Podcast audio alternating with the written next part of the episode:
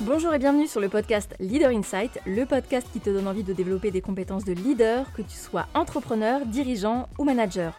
Je te donne des outils pratiques pour booster ton leadership. Je suis Audrey, vulgarisatrice scientifique sur la chaîne YouTube La Psy qui parle et aussi consultante en leadership pour dirigeants et managers. Ma mission, c'est de partager avec toi ma passion pour la psychologie appliquée au leadership et au management. Alors j'espère que dans ce podcast, tu trouveras ce que tu es venu chercher et bien plus encore.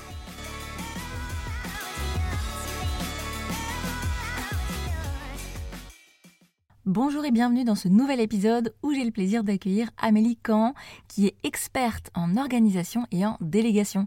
C'est aussi la fondatrice de l'Académie du Temps, un programme qui aide à accompagner les entrepreneurs au sens large pour mieux structurer leur entreprise.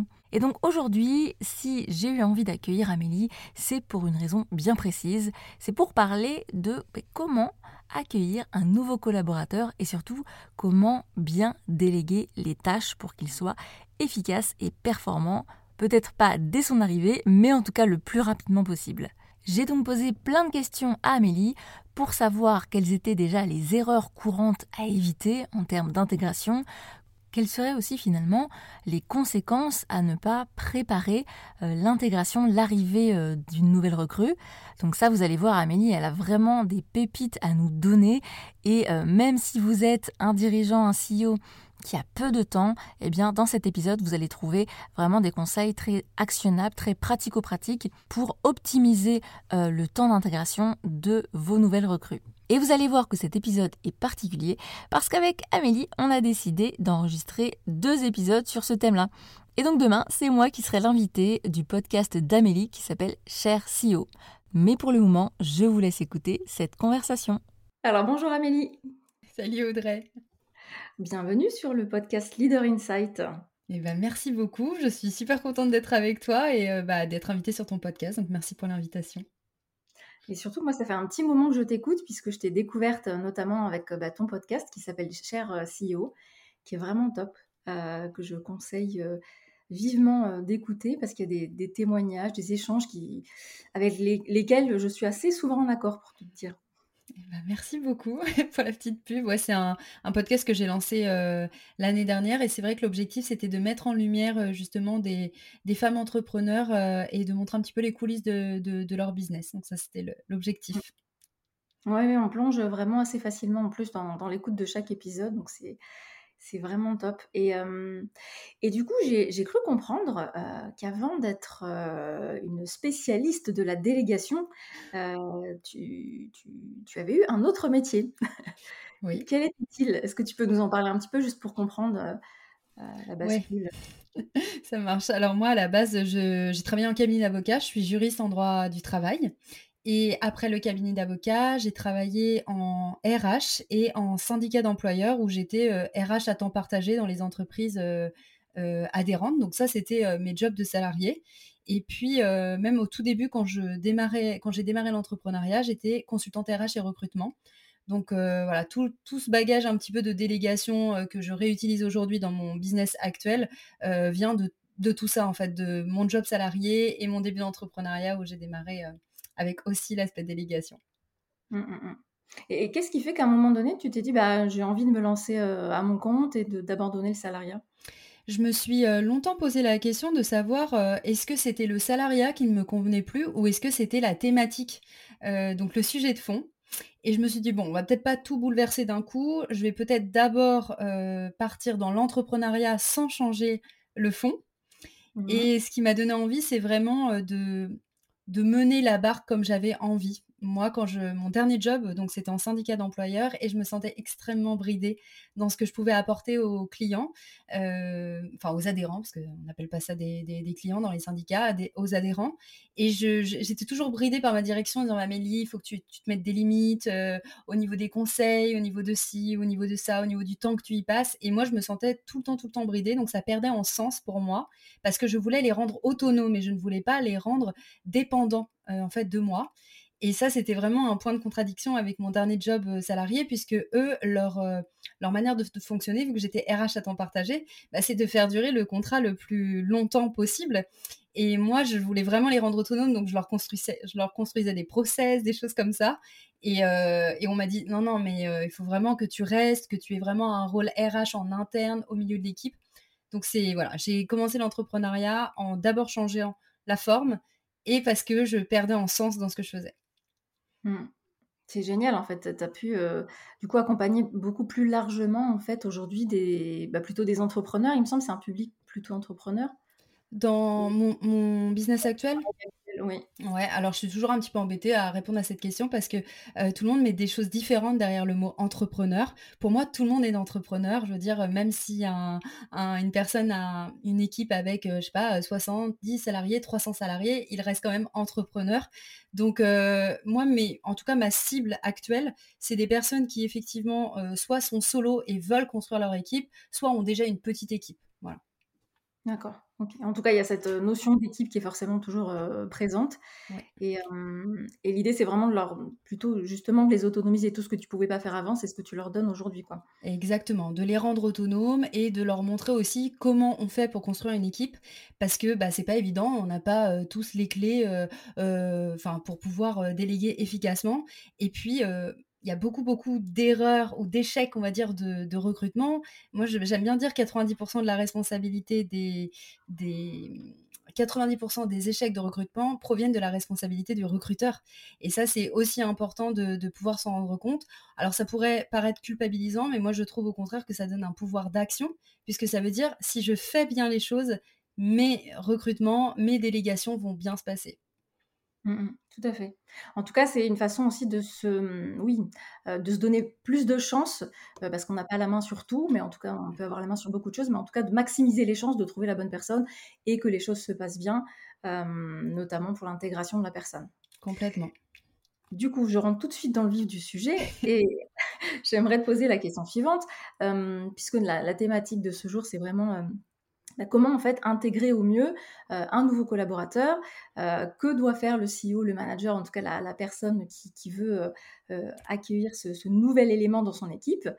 Et pour commencer, ce que j'aimerais beaucoup beaucoup savoir, moi, c'est quelles sont en fait les, les erreurs, peut-être les deux trois erreurs principales, toi, que tu vois régulièrement? Ouais.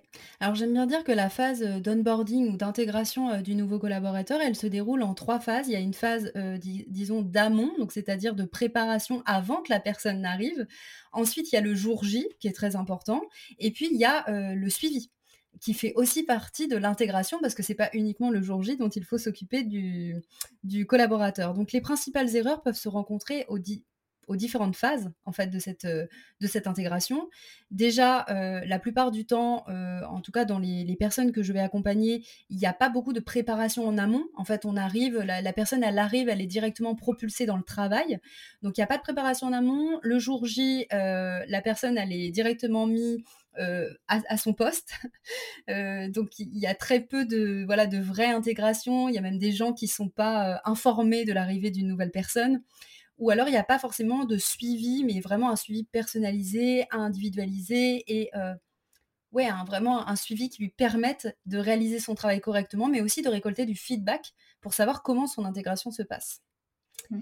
Donc euh, ça, je dirais, c'est un peu les trois principales erreurs. Ne pas préparer euh, son onboarding, son intégration en amont. Le jour J, de directement mettre le collaborateur à son poste de travail. Et enfin, de ne pas avoir de suivi et euh, de ne pas favoriser l'autonomisation de son collaborateur avec ce suivi. D'accord, donc il y a vraiment ces trois temps qui sont euh, primordiaux, si je comprends bien. Et euh, du coup, mal préparé, ne pas préparer, ça peut amener quel genre de conséquences, par exemple? Alors, bah déjà, il faut savoir que un collaborateur qui arrive dans une entreprise, ça lui donne un premier aperçu, en fait, de comment va se dérouler son contrat de travail. S'il a un mauvais aperçu le jour J, ça peut vite pénaliser en fait la suite de la collaboration. Donc ça, ça va être vraiment la conséquence principale.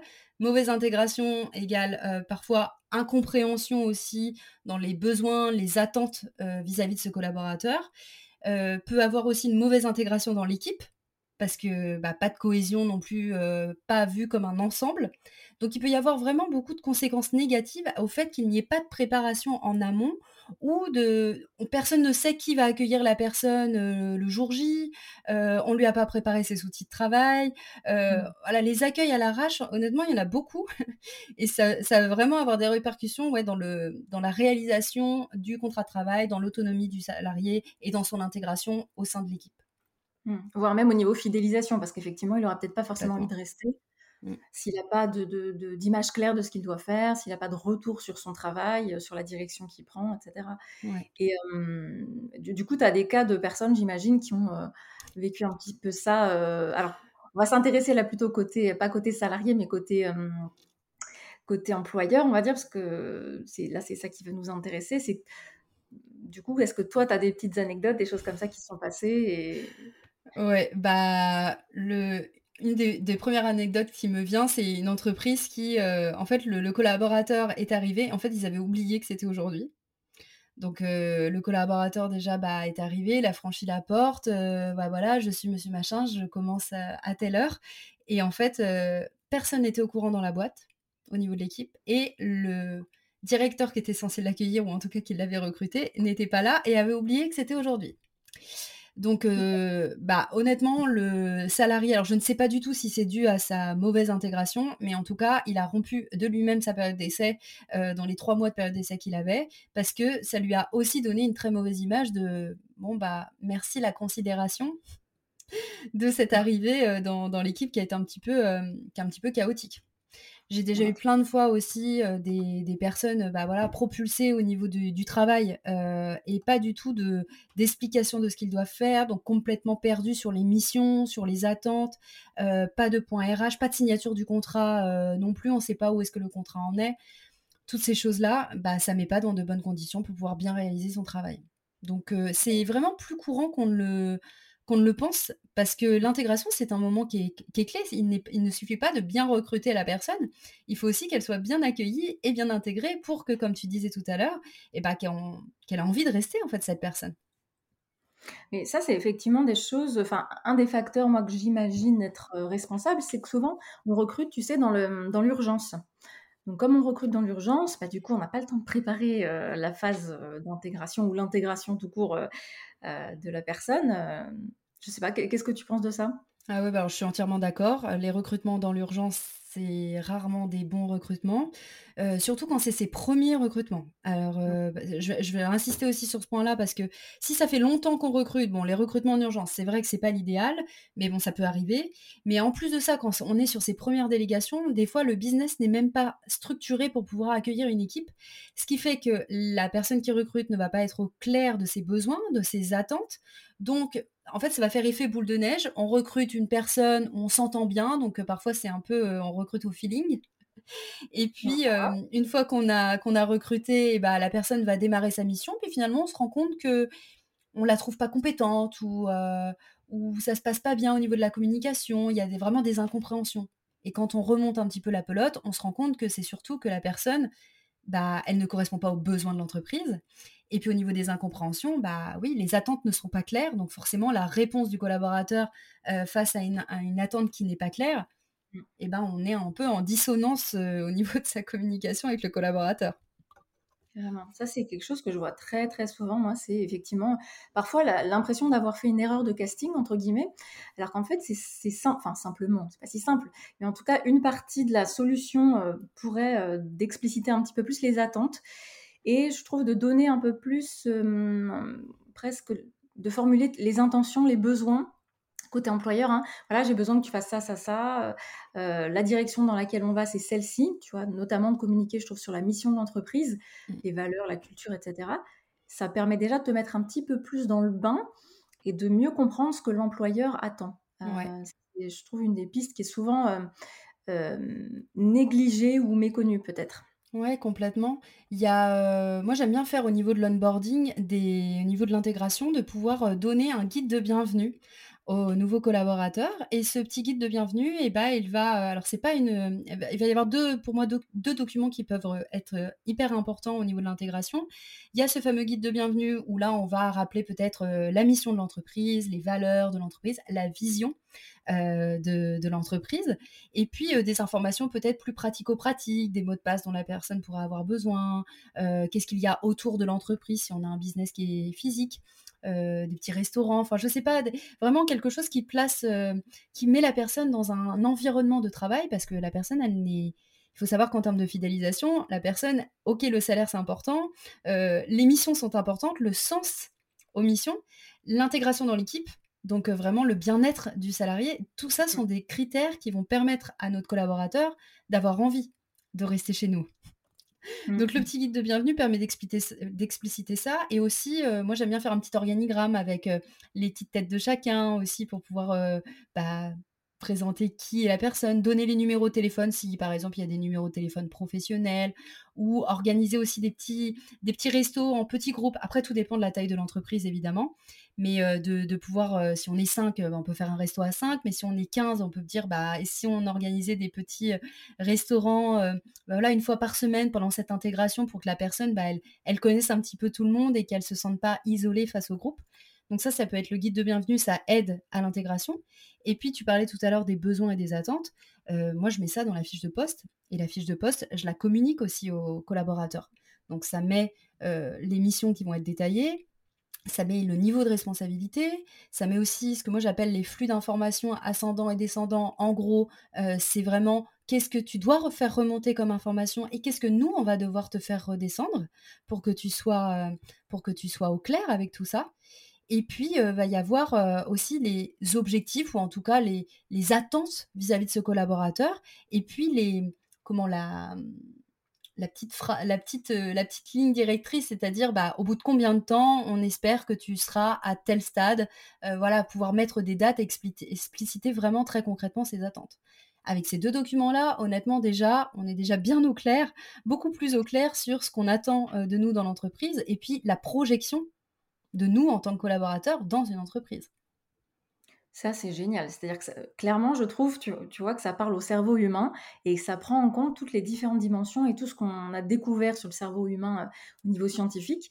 Euh, donc, quand tu me dis, ben voilà, ce kit de bienvenue, finalement, euh, quand, quand il te permet à la fois de mieux connaître tes collègues, que ce soit avec le petit euh, organigramme, que ce soit avec les restos, etc., on sait typiquement donc, la connexion sociale, euh, l'intégration avec tes, tes, pairs, tes collègues, ça fait partie des besoins primordiaux de l'être humain. Euh, le besoin de sens également, donc dans, dans, quelle direction il faut que j'aille, etc. Et puis tout ce qui va être communication, qui est souvent de l'ordre en fait de l'implicite. Euh, quand tu disais, bah voilà, communiquer, alors je sais plus quel est le terme, mais les flux euh, de moi je dis flux d'informations ascendant-descendant, c'est un terme barbare, mais en gros, euh, c'est ça, quoi. Bah, au moins, ça se comprend. Et je trouve que ça, tu vois, ça permet vraiment bah, toujours d'expliciter, en fait, comment on communique, qu'est-ce que j'attends comme information quand je suis le N plus 1. Ou, moi, j'aime bien rajouter aussi parfois euh, dans les conseils que je peux donner, tout ce qui va être de l'ordre du droit à l'erreur, entre guillemets. Donc, si j'ai un souci, euh, à qui je peux demander au, Voilà, au bout de combien de temps euh, je peux considérer que bah, là, je suis bloquée, donc il faut que je demande de l'aide, etc. Ouais. Mmh. Un truc que je rajoute aussi, bah voilà, pour pouvoir compléter ce que tu dis, c'est les interlocuteurs en interne et les interlocuteurs en externe. Ok, par rapport à ton poste, voici avec qui tu vas être en contact, toi et mmh. d'avoir, euh, enfin, de savoir comment joindre les personnes, comment, enfin, comment les joindre, pas forcément le moyen de communication, mais aussi de la manière dont la personne peut les joindre. Et puis en interlocuteur externe, bah voilà, tu seras en contact avec les clients, tu seras en contact avec les fournisseurs, tu seras en contact avec tel et tel organisme. Voici les contacts chez les organismes euh, suivants. Voici le numéro de téléphone. Enfin, faciliter le travail du, du, collaborateur, ça fait partie de la fiche de poste, mais il y a aussi là une partie euh, process. Plus la personne, elle va avoir des process à disposition, et mieux son travail se fera et plus elle gagnera en autonomie rapidement. Parce qu'on en parlera peut-être tout à l'heure, mais c'est aussi important que l'intégration, elle ne prenne pas un an alors qu'elle pourrait se faire en trois mois aussi. Tout à fait, oui, c'est clair. Surtout que c'est vraiment les attentes euh, des deux côtés d'ailleurs, hein, euh, finalement. Mais oui, c'est vraiment des choses auxquelles on ne pense pas. Je trouve que là, tu viens de nous donner déjà plein, plein d'éléments hyper importants euh, avec ce kit de bienvenue qui permet justement de, préparer l'arrivée de la personne, de lui donner, j'imagine, avant le, avant le jour J et puis peut-être aussi le jour J euh, d'autres euh, documents ou, informations. Et c'est vrai que déjà là, je trouve que ça donne une image mentale assez concrète pour la personne qui vient d'arriver dans une équipe, de se dire, bah ok, mon rôle c'est ça, on attend ça de moi, voilà avec qui je communique, comment je communique peut-être aussi. Et ça facilite grandement l'intégration et puis surtout l'efficacité. En sachant, je pense que souvent il y a cette fausse croyance ou cette, cette idée que la compétence suffit à elle-même. C'est-à-dire si j'ai recruté quelqu'un de bien, de bon, il est bon par nature, donc il va savoir et s'intégrer dans l'équipe, tout seul comme un grand, euh, et savoir euh, avec qui il doit communiquer, comment il doit le faire, et deviner tout seul, tu vois, un peu comme par, comme par magie, euh, ce qu'il doit faire. Parce que, bah oui, bah oui, il y avait quand même une annonce d'emploi, donc c'était écrit dessus, donc il sait ce qu'il a à faire. c'est logique, tu vois, entre mmh. guillemets. Et puis c'est pas parce qu'on sait bien faire son travail que on connaît parfaitement le travail dans une entreprise donnée. Je veux dire, euh, si vous êtes euh, responsable RH, euh, ouvrier machine dans une entreprise A, ça va pas être le même que le même métier, mais dans, une entreprise B qui va avoir aussi son propre fonctionnement. Donc ne pas préjuger ou ne pas présupposer que la personne, elle sait forcément. Et puis aussi de récolter ses besoins parce que ça reste un humain et donc un humain qui va avoir des besoins euh, particuliers. Et c'est pour ça que c'est bien aussi d'avoir, euh, bah, de récolter ce feedback de, la personne. Le jour J, de prendre un temps avec cette personne. Moi, j'aime bien faire un temps au début, donc à l'arrivée du collaborateur.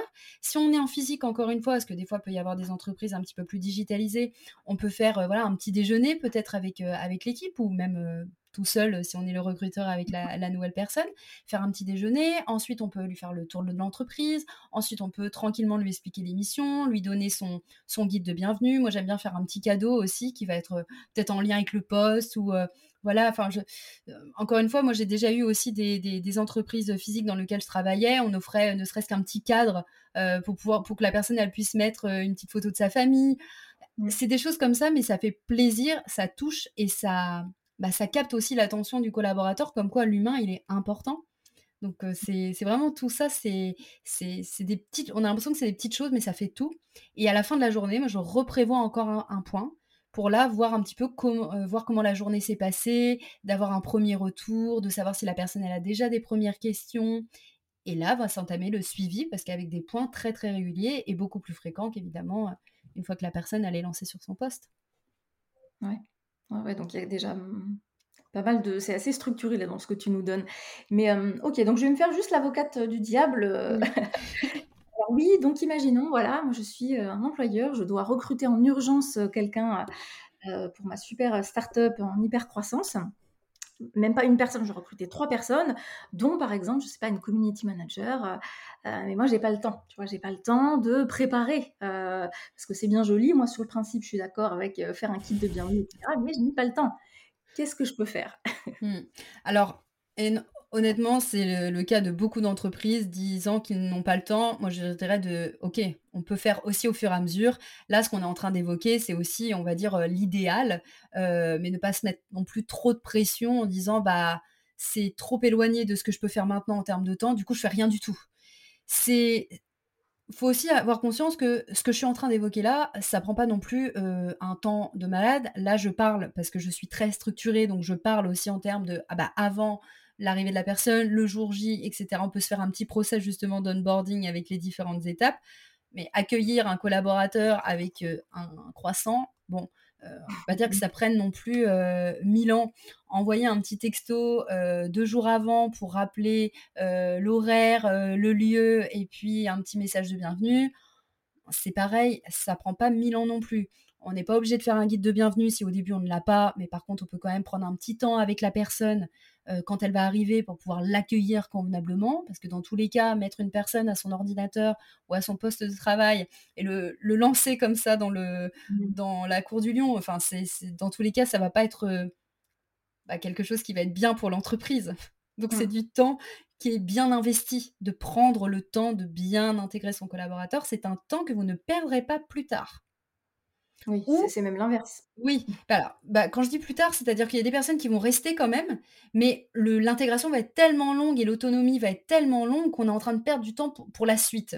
Et après, si on part sur le, scénario extrême, bah, la personne s'en va, ou vous vous rendez compte qu'elle ne correspond pas à vos besoins, et bim, vous relancez le recrutement. Alors, est-ce qu'il ne faudrait pas prendre un petit peu de temps, un petit peu de temps, pour pouvoir préparer sa délégation, son intégration. Encore une fois, pas prévoir le scénario où ça va vous prendre 10 heures. Là, je suis vraiment en train de donner le maximum d'idées, mais il y a quand même des petites choses qu'on peut faire qui ne prennent vraiment peu, enfin, qui prennent vraiment peu de temps. Mmh, mmh, mmh. Et, du coup, ce serait quoi, par exemple, les choses primordiales que, ou les documents les plus importants que je devrais donner à un collaborateur qui va arriver? Ouais.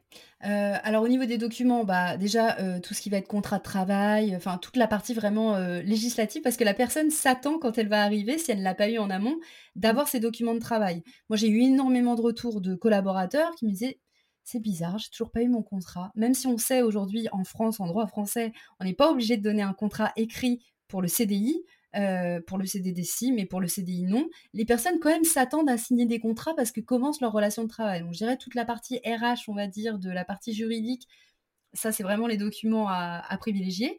Et après, au niveau des choses vraiment pour moi très très importantes, c'est euh, préparer le, poste de travail et les documents de travail dont va avoir vraiment, la, va avoir vraiment besoin la personne pour pouvoir commencer à travailler. Mmh. Donc après, ça va dépendre du poste qui va chercher à pourvoir, mais c'est ça, ça va être vraiment la base. Après, le guide de bienvenue pourrait toujours le construire plus tard. c'est pas la priorité absolue si vraiment vous avez recruté dans l'urgence et que vous n'avez jamais eu de collaborateur avant. Mmh mais et puis la fiche de poste, normalement, on est censé l'avoir préparée un tout petit peu quand même avant le avant l'entretien euh, ou à minima euh, une feuille, même si c'est pas quelque chose de très structuré, une feuille où vous avez mis vos besoins, vos attentes, parce que comment on peut recruter sans connaître mmh. ses besoins et ses attentes vis-à-vis d'un collaborateur? C'est ça. Puis ça permet de les éclaircir aussi, je trouve, côté employeur, parce que euh, parfois ça reste un petit peu flou. On, a des attentes, mais qui sont finalement un petit peu très généralistes. Et là, le fait de dire, OK, c'est ça que j'attends de cette personne-là et je lui ai communiqué, au moins on a une base de référence commune sur laquelle d'ailleurs on va pouvoir s'appuyer si on a des retours à faire. Hein. Ouais, complètement. Et si on n'a vraiment pas le temps, on recrute dans l'urgence, très bien. On, met, on fait quand même cette petite fiche. Dans, tous les cas, on en a besoin pour pouvoir recruter, parce que la mmh. fiche de poste, elle nous sert aussi à construire l'offre de collaboration euh, quand, vous, quand vous cherchez à recruter. Donc, ce n'est pas, euh, ce n'est pas quelque chose qui va être euh, perdu. Et vous pouvez faire relire aussi à une personne lambda. Vraiment, une personne lambda, vous pouvez lui faire relire. Ça, c'est un bon test, parce que si la personne lambda à côté de vous, le cousin, euh, la cousine germaine, euh, ne comprend pas, en fait, la fiche de poste que vous avez euh, réalisée, ça veut dire que c'est pas suffisamment clair. Mmh, super conseil. Trop bonne idée, ça. de le faire relire par quelqu'un d'un peu naïf, entre guillemets, c'est-à-dire ne connaissant pas le, le sujet. Ouais. Oui, parce que des fois, je peux avoir comme, euh, comme retour en mode: «Oui, mais moi, je connais personne, euh, qui connaît mon métier ou qui connaît ce métier-là». Justement, c'est encore un meilleur test parce que là, pour le coup, il y a aucun filtre, aucun, euh, prérequis. C'est vraiment: je lis et est-ce que je comprends ce que tu mmh. cherches là? Est-ce que je serais susceptible, moi, de te dire si je connais des gens qui peuvent répondre à ce poste? Est-ce que je me sens capable d'aller expliquer à des gens qui tu recherches? Si je m'en sens pas capable si la personne à qui vous faites relire ne s'en sent pas capable, il faut étayer, il faut préciser, il faut réaffiner ses, besoins. C'est ça. Ouais, super, super conseil. Vraiment, je vous invite à le faire parce que euh, forcément, vous allez avoir des retours que vous allez utiliser et intégrer. Obligé. Oui, c'est rare quand il n'y a rien. c'est rare. Des fois, c'est simple pour nous. Genre, dans notre tête, on a un peu le syndrome de l'expert, quoi. Enfin, c'est-à-dire qu'on se dit, bah oui, c'est forcément clair. Moi, je recherche telle et telle, telle et telle personne, telle et telle compétence. Et puis finalement, en extériorisant, il n'y a qu'une personne euh, neutre, une personne lambda qui va pouvoir nous dire si finalement ce qu'il y a dans nos têtes qui a été externalisé, est-ce que c'est clair ou pas. Mmh. Carrément. Et du coup, ce, qui, ce que je trouve intéressant à mettre aussi, tu, tu vas me dire ce que tu en penses, c'est imaginons effectivement, on n'a pas le temps de faire un super guide avec la mission, vision et compagnie, mais peut-être de rassembler les choses. Je me dis, tu vois, pour moi, la mission, c'est vraiment le truc primordial. normalement, tu dois même la mettre, alors peut-être pas avoir un gros pavé, mais la mettre dans ton offre d'emploi, par exemple. Est-ce qu'on peut au moins rassembler les, infos? Si la mission est sur le site, dire à la personne, ben voilà, je t'invite à prendre connaissance de cette mission. Euh, euh, il y a tout un paragraphe dans le à propos sur notre site internet. Euh, tu vois, d'avoir peut-être des choses comme ça, finalement, plutôt qu'un gros livret. Ouais, je suis d'accord. Si vraiment on n'a pas le temps de faire ce guide de bienvenue, on peut se dire bon, je vais me faire une petite checklist un petit peu de des éléments où ce serait intéressant que le collaborateur prenne, prenne en compte ou prenne connaissance.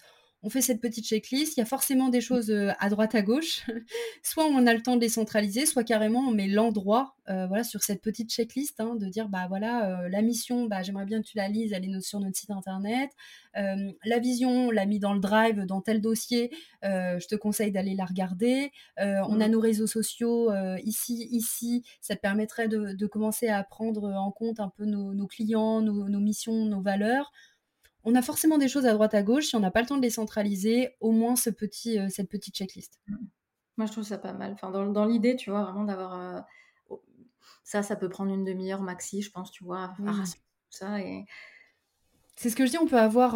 dans mon accompagnement, j'appelle ça la version longue et la version courte. La version longue, c'est quand progressivement, bah, on soit on a le temps de s'y mettre, et dans ce cas-là, on veut faire les choses très, très, très, très bien dès le début, soit on n'a pas le temps de s'y mettre et il faut pas non plus se bloquer dans ses recrutements, euh, et bah on fait la version courte. Mais la version courte, c'est pas rien du tout.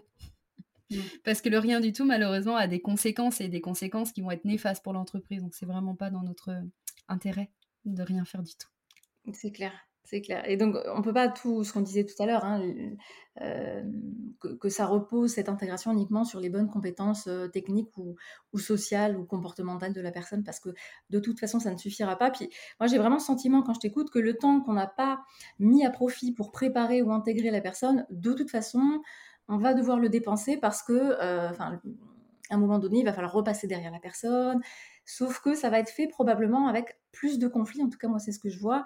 Euh, de conflit, enfin en tout cas de, de tension, de friction, parce qu'on se dit, bah oui, c'est normal, c'est logique, il devrait savoir que, il devrait comprendre que, euh, il a qu'à demander, il a qu'à machin, et euh, au final, on perd du temps et, la, relation se, détériore. Du coup, ça impacte, enfin très souvent, ça impacte les résultats quand même. Hein. Ouais, et puis il y a aussi beaucoup d'entreprises, beaucoup d'employeurs qui ne veulent plus même recruter par la suite en se disant, de toute manière, recruter, ça prend trop de temps, ça me fait perdre du temps. Si ça fait perdre du temps en termes de quand on a délégué, c'est qu'il y a eu une mauvaise structuration en amont ou une mauvaise intégration du collaborateur. Parce que, alors oui, une délégation, c'est toujours un investissement en temps, en énergie et en argent. On est bien d'accord. Mais par contre, si ça vous fait perdre vraiment trop de temps et que ce trop de temps continue de perdurer ou que la personne, elle met autant de temps, voire plus de temps, que ça vous fait perdre encore plus de temps que si vous le faisiez vous-même, ce n'est pas normal. Ce n'est pas mmh. normal. Donc quand on me demande est-ce que la délégation ça fait perdre du temps, pour moi ça fait pas perdre du temps, ça fait forcément en gagner, mais plus vous allez préparer et structurer vos délégations, plus ce temps-là, on va vraiment se rendre compte du gain de temps. S'il n'y a pas de structuration, euh, évidemment, on va si on explique tout au fil de l'eau. Mmh. Si on donne les consignes jour par jour, si on, à chaque fois qu'il y a une question, la personne, elle nous dérange euh, parce qu'elle n'a pas les documents, elle ne sait pas où, ça, où c'est ça. Euh, et puis qu'en plus de ça, elle s'en va. Mmh et qu'on doit recruter de nouveau. Et on recommence parce qu'on n'a pas capitalisé sur le premier recrutement. Donc on relance la machine, on redonne les mêmes infos. Imaginez le temps perdu sur une délégation euh, faite de cette manière. Alors que si vous structurez, un tout petit peu, même sans aller dans l'extrême et que vous faites au fur et à mesure, c'est sûr vous allez avoir un gain de temps et vous allez le voir très rapidement. Mmh, mmh. Et du coup, à quoi je dois m'attendre? C'est-à-dire, est-ce que toi, tu aurais des petits euh, indicateurs, je dirais? Euh, Imaginons, voilà, j'embauche quelqu'un. Euh, à partir de combien de temps je dois m'inquiéter? Imaginons, j'ai fait la, la, préparation minimum parce que j'ai pas beaucoup de temps, etc. Euh, voilà, l'intégration J1 s'est bien passée. Je, prends le temps de faire quelques, quelques retours réguliers avec euh, mon nouveau collaborateur. Euh, au bout de combien de temps je dois m'inquiéter ou quels, sont les indicateurs qui doivent me dire que ah, c'est peut-être pas la bonne personne? Mmh. Alors, elle est toujours un peu difficile cette question parce que ça dépend vraiment de comment la personne a été, recrutée et sur quel type de poste aussi elle a été recrutée et si on l'a recrutée, euh, si on a recruté une personne avec son savoir et son savoir-faire ou si on s'est dit on n'a pas trouvé une personne qui a le savoir et le savoir-faire donc on a recruté uniquement au savoir-être et donc il y a un temps de formation qui va être beaucoup plus long. Donc au niveau du timing, je ne peux pas donner de timing. Par contre, oui, il peut y avoir des petits, en tout cas des petites prises de conscience qu'il faut avoir une personne déjà ne va pas mettre le même temps que vous. Euh, donc là, je parle des plus petites entreprises où on a l'habitude de faire tout euh, soi-même et que on délègue à quelqu'un. La personne ne mettra pas le même temps que vous. C'est sûr. Parce que la personne, elle est différente de nous. Donc ça, c'est déjà, c'est un point qui est, qui est hyper important. Elle va mettre son temps à elle. Mmh. Après, si on a recruté quelqu'un qui est expert, c'est-à-dire plus expert que nous, normalement, elle est censée mettre soit moins de temps, soit faire plus que ce que nous, on faisait avec notre domaine de compétences. Mmh.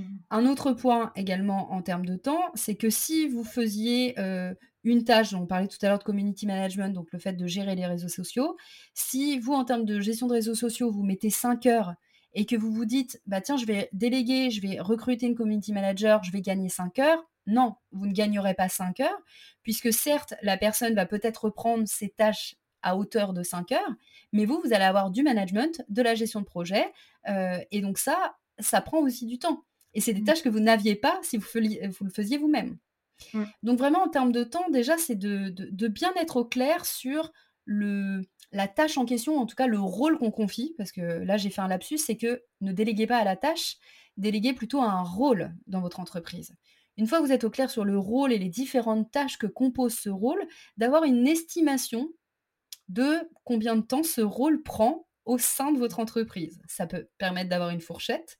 Mmh. Et ensuite, vous, vous savez que vous avez un investissement en temps au début qui va diminuer progressivement. Et pour moi, l'alerte, c'est si ce, temps investi au début pour la formation et la montée en compétence de cette personne ne diminue pas au fil des mois.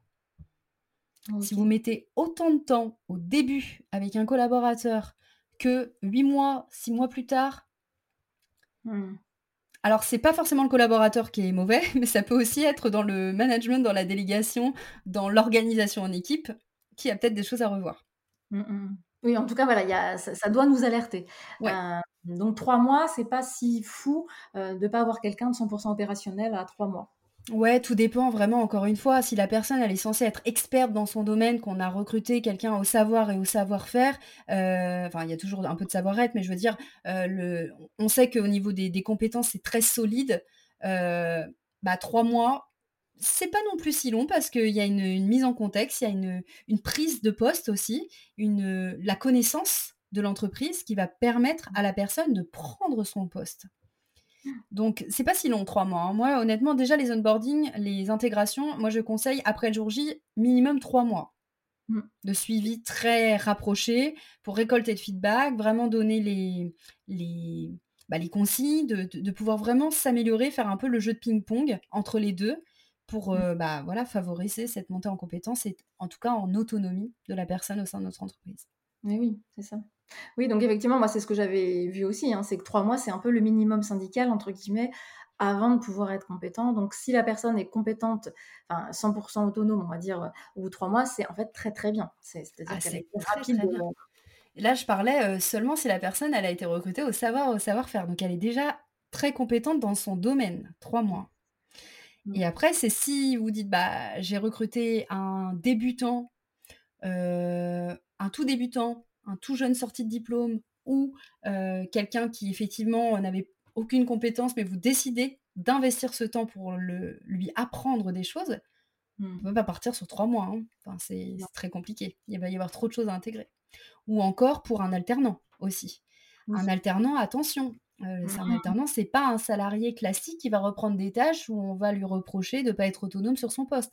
Un alternant par nature n'est pas autonome.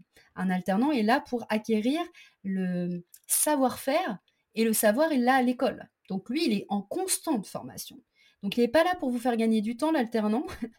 Clairement pas. C'est très très bien de, le préciser parce qu'il y a souvent, je pense, à mon avis, cette attente, même si euh, euh, dans, mes clientes, là, je vois, elles diraient euh, non, non, mais je suis tout à fait au clair avec ça, je sais que voilà, c'est un alternant, mais finalement, une fois, voilà, une fois embauchées, si tu veux, je vois qu'elles sont pas toujours euh, ok, euh, ok avec ça. En tout cas, voilà, elles, euh, voient que ça leur prend plus de, temps que prévu et mmh. c'est une autre forme d'investissement. C'est voilà, il y a quelque chose un peu social entre guillemets qui est peut-être plus important, je trouve. Dans, ce type bah. Il y a quelque chose de social parce qu'il faut aimer faire monter en compétence la personne. Ça peut aussi se, se dire, bah, ça coûte moins cher euh, que de recruter un voilà, soyons honnêtes, euh, en termes de charge, on est quand même à un investissement qui va être moindre. Par contre, je suis prêt à dire: «OK, en mon investissement financier, du coup, j'ai pas beaucoup d'argent, donc je vais investir sur un alternant. Par contre, la contrepartie, c'est beaucoup plus de temps pour espérer le fidéliser en tant que salarié, à sa sortie de diplôme. Donc ça peut aussi être une stratégie.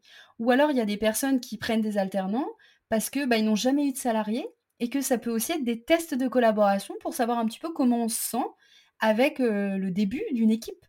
Mmh Donc, il peut y avoir plein de stratégies derrière l'alternance, mais oui, ne pas penser qu'un alternant, il est là pour vous soulager de toutes les tâches, qu'il va apprendre son, son poste et son rôle, et qu'il ne va avoir aucune... C'est très demandeur, hein, un alternant, en termes de temps et d'énergie. Et, ça me fait penser, tu vois, à des, là, je pense plutôt à, des, certains clients qui ont eu, eux, une problématique qui n'est pas exactement la même parce que ce n'était pas des alternants qui sont embauchés, mais en tout cas des personnes qu'ils trouvaient plutôt enfin sympathiques et très motivées. Et je trouve que parfois c'est un peu un piège, si tu veux, le truc de oui, mais il était très motivé, moi je veux des gens motivés c'est un peu subjectif, évaluer la motivation. Donc, c'est plein de, souvent je leur dis, c'est plein de biais, d'interprétations, de, de, présupposés, comme tu le disais. Et du coup, là, je, repense à un client en particulier qui me disait, ben voilà, ce, le gars, là, je, l'ai depuis trois mois, euh, je vois que je lui donne des conseils, je l'accompagne, etc. Puis, euh, en gros, ça rentre dans une oreille, ça ressort par l'autre. Il veut bien faire, mais en fait, ça ne marche pas. Et voilà, il me dit, à ton avis, est-ce que je le garde? Donc, moi, je réponds jamais, euh, si tu veux, du, tac au tac par oui ou non. J'accompagne la réflexion. Et là, je dis, ben, en fait, la question que tu dois te poser, c'est quel temps, argent, euh, énergie je suis prêt à mettre? Et c'est juste d'être au clair avec ça. Euh, il me dit, bah alors le temps, j'en ai pas, j'ai besoin de quelqu'un de compétent, euh, voilà, d'opérationnel. Très bien. L'argent, bah écoute, là, je vois que finalement, je suis en train d'en perdre. Et l'énergie, bah non, mais c'est fatigant. je peux pas être toujours derrière son dos à rattraper les erreurs ou les machins. Je dis, bah tu as donc ta réponse. Ouais, c'est fou quand on me, on me demande souvent, mais tu penses qu'il faut mieux recruter au savoir-être ou au savoir et au savoir-faire? Alors, c'est toujours un petit peu une réponse de Normand que j'apporte parce qu'il n'y a pas de, il a pas de une, une réponse pour tous les types de recrutement. Et puis souvent les entreprises peuvent confondre le savoir-être et le feeling. parce que le savoir-être, normalement, c'est des, compétences donc, humaines, mais qui sont vérifiables ou en tout cas qui sont examinables en posant voilà euh, certains types de questions ou en faisant euh, des voilà des tests ou des vraiment il y a plein de choses qu'on peut faire pour pouvoir examiner un savoir-être. Mais le feeling non ça par contre euh, moi je suis je suis catégorique là-dessus. On ne recrute pas au feeling. Ça ne veut pas dire qu'on ne prend pas du tout en compte le feeling. C'est-à-dire qu'entre deux personnes qui vont avoir des compétences égal. Et si on doit faire un choix, c'est sûr que c'est mieux de bien s'entendre avec la personne humainement parlant. Mais pensons aussi plus global, pensons à l'intégration dans une équipe, si déjà il y a une équipe qui est en, place et pas uniquement le recruteur face à la personne. Et puis le, feeling, on va pas bien loin, hein, parce que peut-être qu'on peut avoir un feeling pendant, pendant 20 minutes, euh, mais c'est comme si on décidait de se marier avec le, premier, euh, le premier mec qu'on vient de voir, euh, avec qui on vient de boire un verre. Enfin, c'est ridicule. C'est un peu ça. Après, c'est un, gros, gros piège, si tu veux, moi, que je vois souvent dans les erreurs de recrutement, où, euh, bah oui, mais la personne, elle présentait bien, et, j'en parle tout le temps. D'ailleurs, je vais en parler, je pense, bientôt dans, dans un petit livret, un petit guide pratique là que je vais faire sur euh, donc cet effet bonne impression. Donc, soit la personne arrive bien habillée, souriante, et ça, c'est les, les meilleurs pièges. Elle est sympathique, elle est souriante. Et donc, finalement, ton cerveau, inconsciemment, il va lui prêter des qualités. Et euh, bah, là, c'est le, piège à neuneu, entre guillemets, j'ai envie de dire. Parce que souvent, voilà, la personne est embauchée, super, merveilleux, ça se passe bien la première semaine. Et puis, plus le temps passe, plus finalement, la personne ne correspond pas. Euh, même au niveau du savoir-être, en fait. Hein. Bah, même au mmh. niveau euh, intégration sociale dans l'équipe. Mmh. Bah, le euh, j'ai oublié ce que je voulais dire, bravo. ce que je voulais dire, oui, si, c'est au niveau du feeling. Le feeling peut nous faire euh, faire abstraction de tout le reste et oublier pourquoi on recrute la personne, c'est-à-dire des réels besoins. Donc, mmh. c'est pas évident, mais par exemple, faire une, euh, moi je conseille toujours faire une grille d'entretien. et bah, cette grille d'entretien avec des critères très spécifiques permet de prendre des décisions qui sont objectives et pas subjective, c'est-à-dire liée à bah tiens, elle est hyper souriante, elle était très jolie, il était très beau, il était très bien présenté, il y a eu un, un bon, ouais, un bon feeling, bah ça, ça nous fait complètement oublier les besoins, ces besoins initiaux. Ça nous rend aveugle, si tu veux, à l'évaluation des compétences et sociales. Hein. Mmh. Complètement. Ouais. Et, et, du coup, pour, pour continuer sur l'onboarding, l'intégration d'une nouvelle recrue, est-ce que tu pourrais nous parler de la phase de suivi qui est parfois aussi négligée? C'est-à-dire, moi, ce que je vois, c'est qu'il y a des suivis sur 15 jours, un mois, et puis après, on se dit, bah, c'est bon, la personne, elle, va savoir gérer. Ouais. Alors, moi, je, en tout cas, dans les onboarding que je recommande, je prévois trois temps forts dans les suivis une fois que la personne elle est arrivée. Il va y avoir des suivis vraiment très je vais d'abord donner les trois catégories, ensuite je vais expliquer à l'intérieur. Le suivi vraiment purement RH, le suivi plus technique et le suivi plutôt humain. Alors, qu'est-ce que je mets à l'intérieur? Le suivi RH, déjà, ça va vraiment être de s'occuper de l'autonomie de la personne, donc de la formation, de la montée en compétences et puis du point de vue très juridico-juridique, est-ce que j'ai bien reçu, la mutuelle, la prévoyance? Enfin, de vraiment avoir un suivi très rigoureux, de quand est-ce que se termine la période d'essai? On est vraiment là lié au poste, à l'autonomie sur le poste. Ensuite, il va y avoir vraiment ce que moi j'appelle le point technique. Là, c'est sur les les tâches du collaborateur, donc plutôt examen de comment ça se passe dans la réalisation de ces tâches au quotidien. Et puis enfin, que, ce que moi j'appelle le suivi plus humain, c'est l'intégration sociale donc au sein de l'équipe, au sein de l'entreprise, le bien-être, comment la personne elle se sent en fait. Mmh. Et tous ces points, tous ces points-là sont faits de manière hyper rapprochée, de provoquer des points. Plus on a un agenda euh, de points. Moi, je mets directement les points dans mon agenda pour pouvoir suivre la personne de manière approchée. Sinon, on oublie, sinon on dit Ah oui, il faut qu'on se voit, mais on n'a toujours pas pris le temps de se voir, etc. Non, le jour J, on fixe un peu un calendrier. Qu'est-ce qui t'arrange? Qu'est-ce qui m'arrange moi? En tout cas, la personne qui va faire ce suivi-là. Et puis de pouvoir euh, programmer ces dates dans le temps. C'est possible aussi que, selon la taille de l'équipe, que ces points soient faits par des personnes différentes. On peut imaginer avoir des points RH avec euh, la direction ou la RH, avoir euh, les points techniques euh, avec le manager, voire l'équipe en elle-même. Mm. Et puis le point de vue plus, plus humain, bah pareil, peut-être le manager qui est plus au contact du, collaborateur. Vraiment, tout va vraiment dépendre de la, la taille de l'équipe.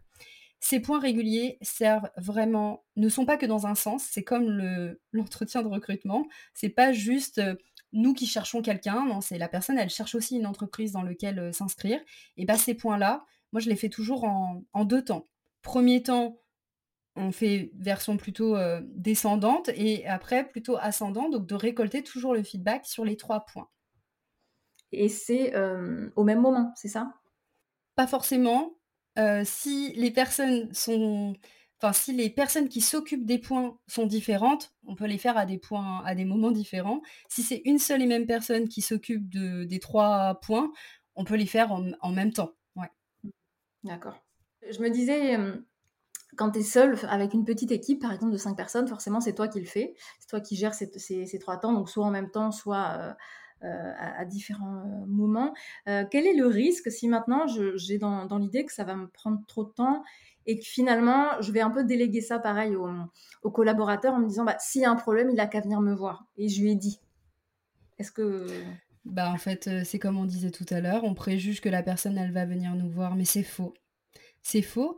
Euh, alors, je ne suis pas euh, la reine de la psychologie, mais on le sait, la personne, la personne qui, elle va penser dans son coin, et c'est rare les personnes qui vont venir et prendre le lead pour aller donner son feedback, alors qu'on nous l'a soumis une seule fois comme ça. Non, c'est, il faut provoquer ces points-là, et même quand on provoque ces points, des fois, on se rend compte que même dans ce cadre-là, quand le cadre n'est pas suffisamment safe, n'est pas suffisamment peut-être bienveillant, englobant, que personne se sent en sécurité pour pouvoir euh, donner son feedback, euh, des fois, même en, point, la personne ne donne pas son réel feedback. Mmh. Tout à fait. Donc, non, provoquons ces, ces points, ça limitera la casse. voilà et je le vois tout le temps. Il y a beaucoup, beaucoup de cas. C'est euh, soit sur des choses toutes bêtes, des fois. Hein. Des fois, c'est une amélioration de process des choses qui fonctionnent pas très bien que le, que le collaborateur a remarqué, et puis finalement il les fait pas remonter ou il les fait remonter que très tardivement ou quand il y a un souci justement. Ouais, trop tard. c'est hyper, hyper fréquent. Donc en fait, vous ne toujours pareil, vous ne perdez pas de temps, c'est vraiment de l'investissement. Et il n'y a pas besoin, je pense que tu vas me rejoindre là-dessus, que ça dure trois plombes. Non. Efficacité, c'est clair. Et puis une autre chose que j'aime bien dire, c'est que on a l'impression que ça va nous faire perdre du temps ou que ça nous va nous prendre beaucoup de temps. Mais vaut mieux avoir des points réguliers. Donc là, les fameux points dont on parlait tout à l'heure, ou même en faire un point tous les jours si on est vraiment en proximité avec la personne, en mode centralisation des demandes, plutôt que d'être sollicité tout le temps au fil de l'eau. tiens, j'ai une question, je te la pose maintenant. Tout le monde se dérange, tout le monde met du temps à se remettre dans sa tâche initiale parce que ça nous fait perdre en concentration vaut mieux centraliser les points et les demandes chaque jour ou chaque semaine plutôt que mmh. de le faire au fil de l'eau. Hein. Donc ça va, honnêtement, ça va même faire gagner du temps dans l'investissement temps que vous mettez pour votre euh, intégration de collaborateurs. Mais carrément, puis je te rejoins complètement en termes euh, cerveau et science de ce qu'on sait de l'humain, c'est qu'effectivement, plus on va être coupé, plus ça va être compliqué de se remettre dans le travail. Donc si le manager, mettons, en tout cas la, personne ressource, euh, est coupée régulièrement dans son travail, forcément, elle sera moins efficace, Potentiellement, elle peut faire des erreurs aussi. Euh, voilà. Et c'est pas hyper agréable non plus euh, pour le collaborateur, même si dans un premier temps, ça peut le rassurer parce que tout de suite, il a l'info. Mais en fait, euh, souvent on dit oui, mais c'est facile. Finalement, le manager, il a juste à, il lui répond par Slack, c'est rapide, ça prend pas beaucoup de temps. Ouais, mais c'est séquencé, c'est hyper fatigant. Alors que effectivement, tu centralises tous les points, hormis des urgences évidemment. Des fois, les urgences c'est du tout de suite maintenant, mais euh, je te rejoins complètement sur ça. Et c'est vraiment cette fausse croyance que, oh bah de toute façon, au moins comme ça c'est fait. Tu vois, c'est comme si tu répondais à tes mails chaque fois qu'ils arrivaient. Enfin, il y a plein de gens qui font ça, mais oui, oui. Euh, c'est hyper fatigant. Mmh. Ouais, et j'aime, je, un truc moi qui m'a vraiment aidé, c'est de me dire je dois être réactive quand je suis manager, quand je, je, je forme quelqu'un, je dois être réactive, c'est important. Par contre, réactivité ne veut pas dire immédiateté sauf urgence, évidemment, sauf vraiment, euh, là, on a besoin de la personne tout de suite, et dans ce cas-là, il faut se rendre disponible. Mais ce nombre d'urgences est quand même très faible. Hein. Quand on se rend compte vraiment et qu'on se pose et qu'on se dit, est-ce que c'était une vraie urgence, ça, ou est-ce que c'était une fausse urgence? Mmh. Quand on se pose la question de l'origine, euh, il n'y a pas énormément, finalement, de, vraies urgences. Mmh, mmh, carrément. Et puis, des fois, ça peut être effectivement des points, peut-être pas forcément le point fin de journée, mais ça peut être des points de demi-journée. Tiens, mmh. OK, est-ce que tu as des questions? Où on en est? Alors souvent, moi, j'invite aussi les, mmh, collaborateurs, nouveaux à, noter, en fait, parce que souvent dans le flux dans le flow de l'action, tu peux oublier. Donc d'avoir un petit, souvent je dis à mes clients: «Bah, achetez-leur un petit carnet de notes, la basique et puis ils notent toutes leurs questions au fur et à mesure, sinon vous allez, perdre des données, quoi». Ouais, bah ouais, c'était exactement ça quand on parlait tout à l'heure de centralisation. C'est faire des points. Vaut mieux faire un quart d'heure fin de matinée, un quart d'heure fin de journée, voilà, bon, selon le volume hein, de, de, demandes, plutôt que d'être dérangé tout le temps. Et puis, bah, pour permettre d'avoir un point qui soit cohérent, bah, c'est évidemment pour le collaborateur de centraliser toutes ces questions, ses demandes. Pour... Il sait qu'à 11 heures, il a un point avec sa personne ressource pour poser toutes ces questions, pouvoir noter toutes les réponses. Et ça peut permettre aussi d'améliorer les process en disant Ah, bah, cette question-là, tu risques de l'avoir plusieurs fois. Bah, plutôt que de la noter une fois et de répondre de manière ponctuelle, on peut aussi associer le collaborateur à soit l'élaboration d'un process si jamais il n'est pas créé, soit à l'amélioration du process, vu que c'est lui qui travaille dessus, autant mettre ce genre d'informations aussi à jour pour éviter de reposer la question deux mois plus tard parce qu'on a oublié ce qu'on nous avait dit. Mmh. Top. C'est vrai que ça, forcément, oui, on n'y pense pas toujours non plus. Hein. C'est, on peut bah, justement à ce moment-là déléguer et l'accompagner, enfin l'inviter plutôt à, créer ou améliorer ce process. Et, euh, ce qui est assez valorisant en général, et puis c'est plutôt bien perçu côté, côté collaborateur. Hein. Oui, puis ça, sert aussi aux collaborateurs parce que, imaginons, il est malade ou il est en vacances ou je ne sais quoi, et bah il sait qu'il peut avoir du relais. En fait, on va pas lui, on va pas non plus soit lui mettre la pression entre guillemets de, revenir au plus vite, soit qu'il se sente lui inconfortable de, partir. On peut organiser des relais parce qu'il y a des process, il y, a, ce genre de documents internes qui sont très très importants. Et puis je trouve aussi que c'est valorisant pour le collaborateur de dire je je je suis un maillon en fait de cette chaîne qui c'est encore une fois le sens hein, qu'on porte à son travail c'est pas juste mon travail quotidien de la réalisation de tâches c'est aussi de voir plus global Mmh. Ça rejoint, je trouve, la phrase que tu as dit tout à l'heure, c'est on délègue un rôle et pas des tâches. Et c'est vraiment, euh, ça va changer complètement la vision euh, des, collaborateurs, leur propre perception d'eux-mêmes et de ce qu'ils pensent que l'employeur a d'eux. Euh, parce que si tu as, si as des tâches à fournir, en fait, tu es juste un exécutant. Si tu as un rôle, ah, tu as, voilà, as été missionné et donc effectivement, ça rejoint ce besoin de sens qui, je le rappelle, est primordial pour le cerveau humain, puisque l'être humain n'est pas un être purement rationnel, et c'est même un être plutôt euh, émotionnel. Donc, euh, le sens, ça fait partie de, ce qui va nous driver, motiver et, nous donner envie de performer aussi. Hein.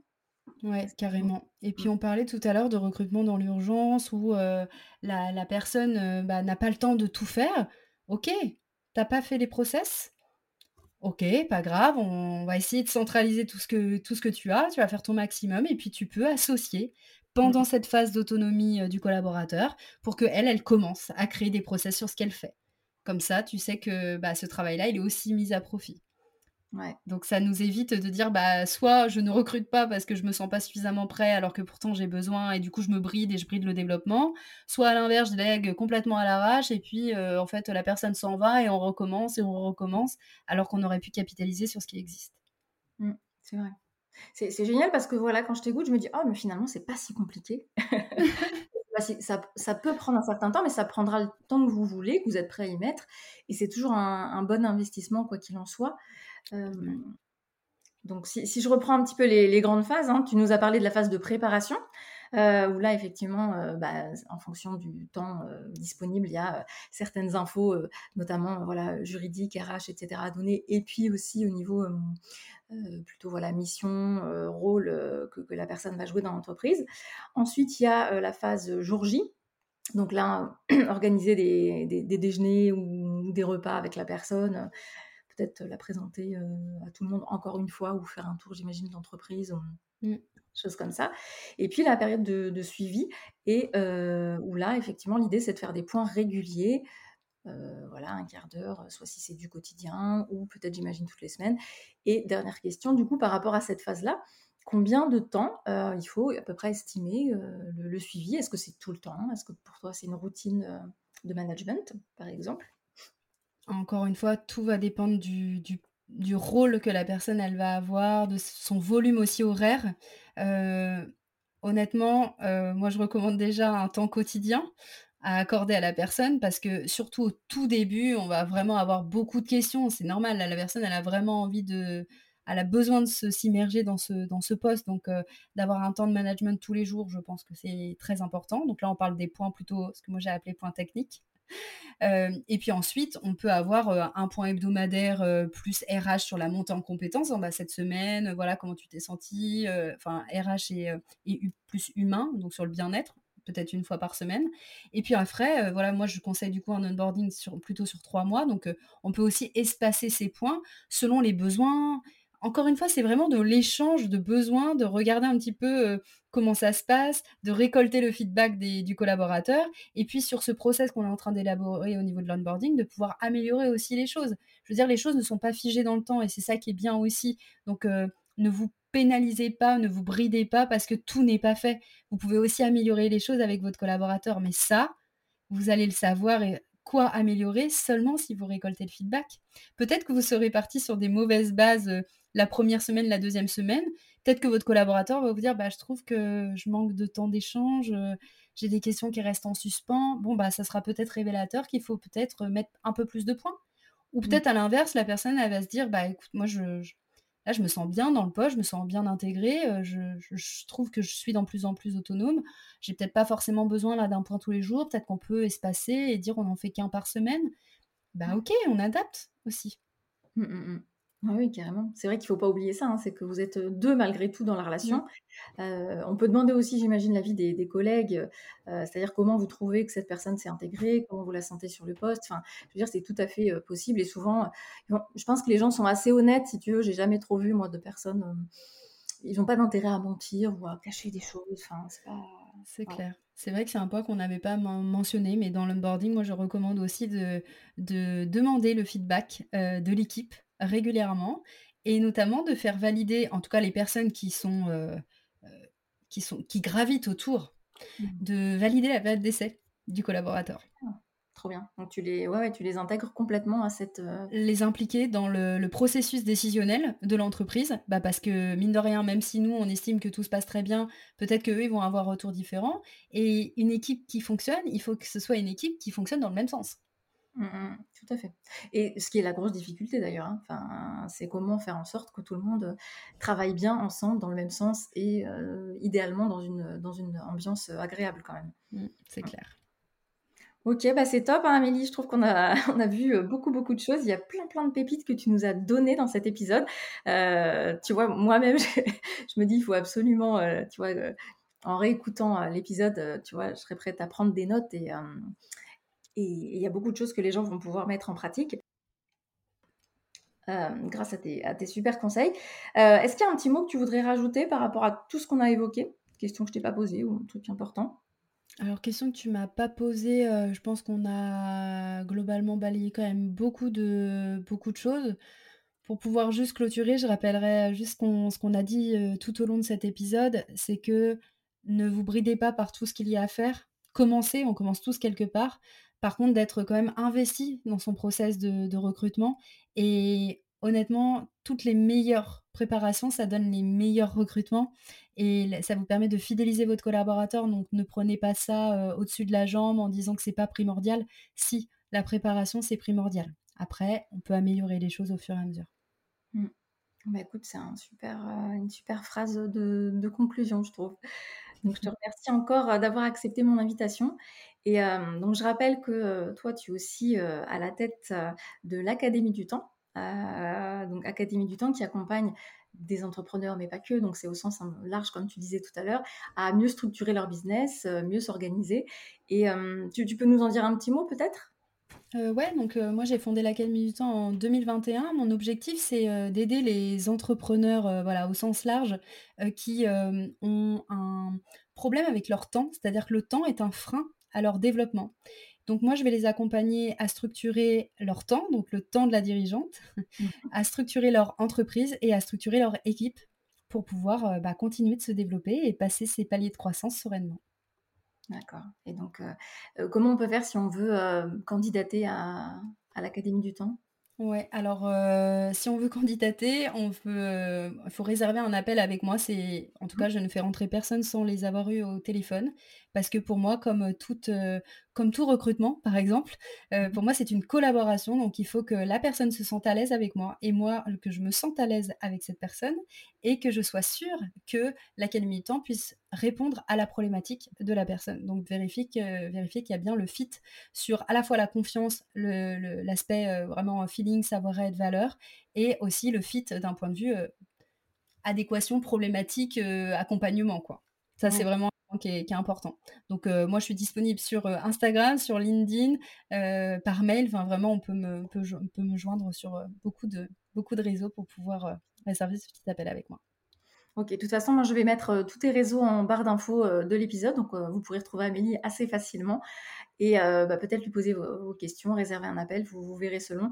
il me semble que tu ne proposes plus de consulting individuel, c'est ça? Ouais, j'ai arrêté les consultings individuels parce que honnêtement, l'Académie du temps, c'est la puissance du collectif et de l'individuel ensemble. C'est-à-dire qu'il y a autant de collectifs que d'individuels. Et honnêtement, cette force-là, fait que les personnes ont encore plus de résultats que quand je fais du consulting individuel. Donc, euh, je remets tout le monde dans la barque. Mmh, mmh.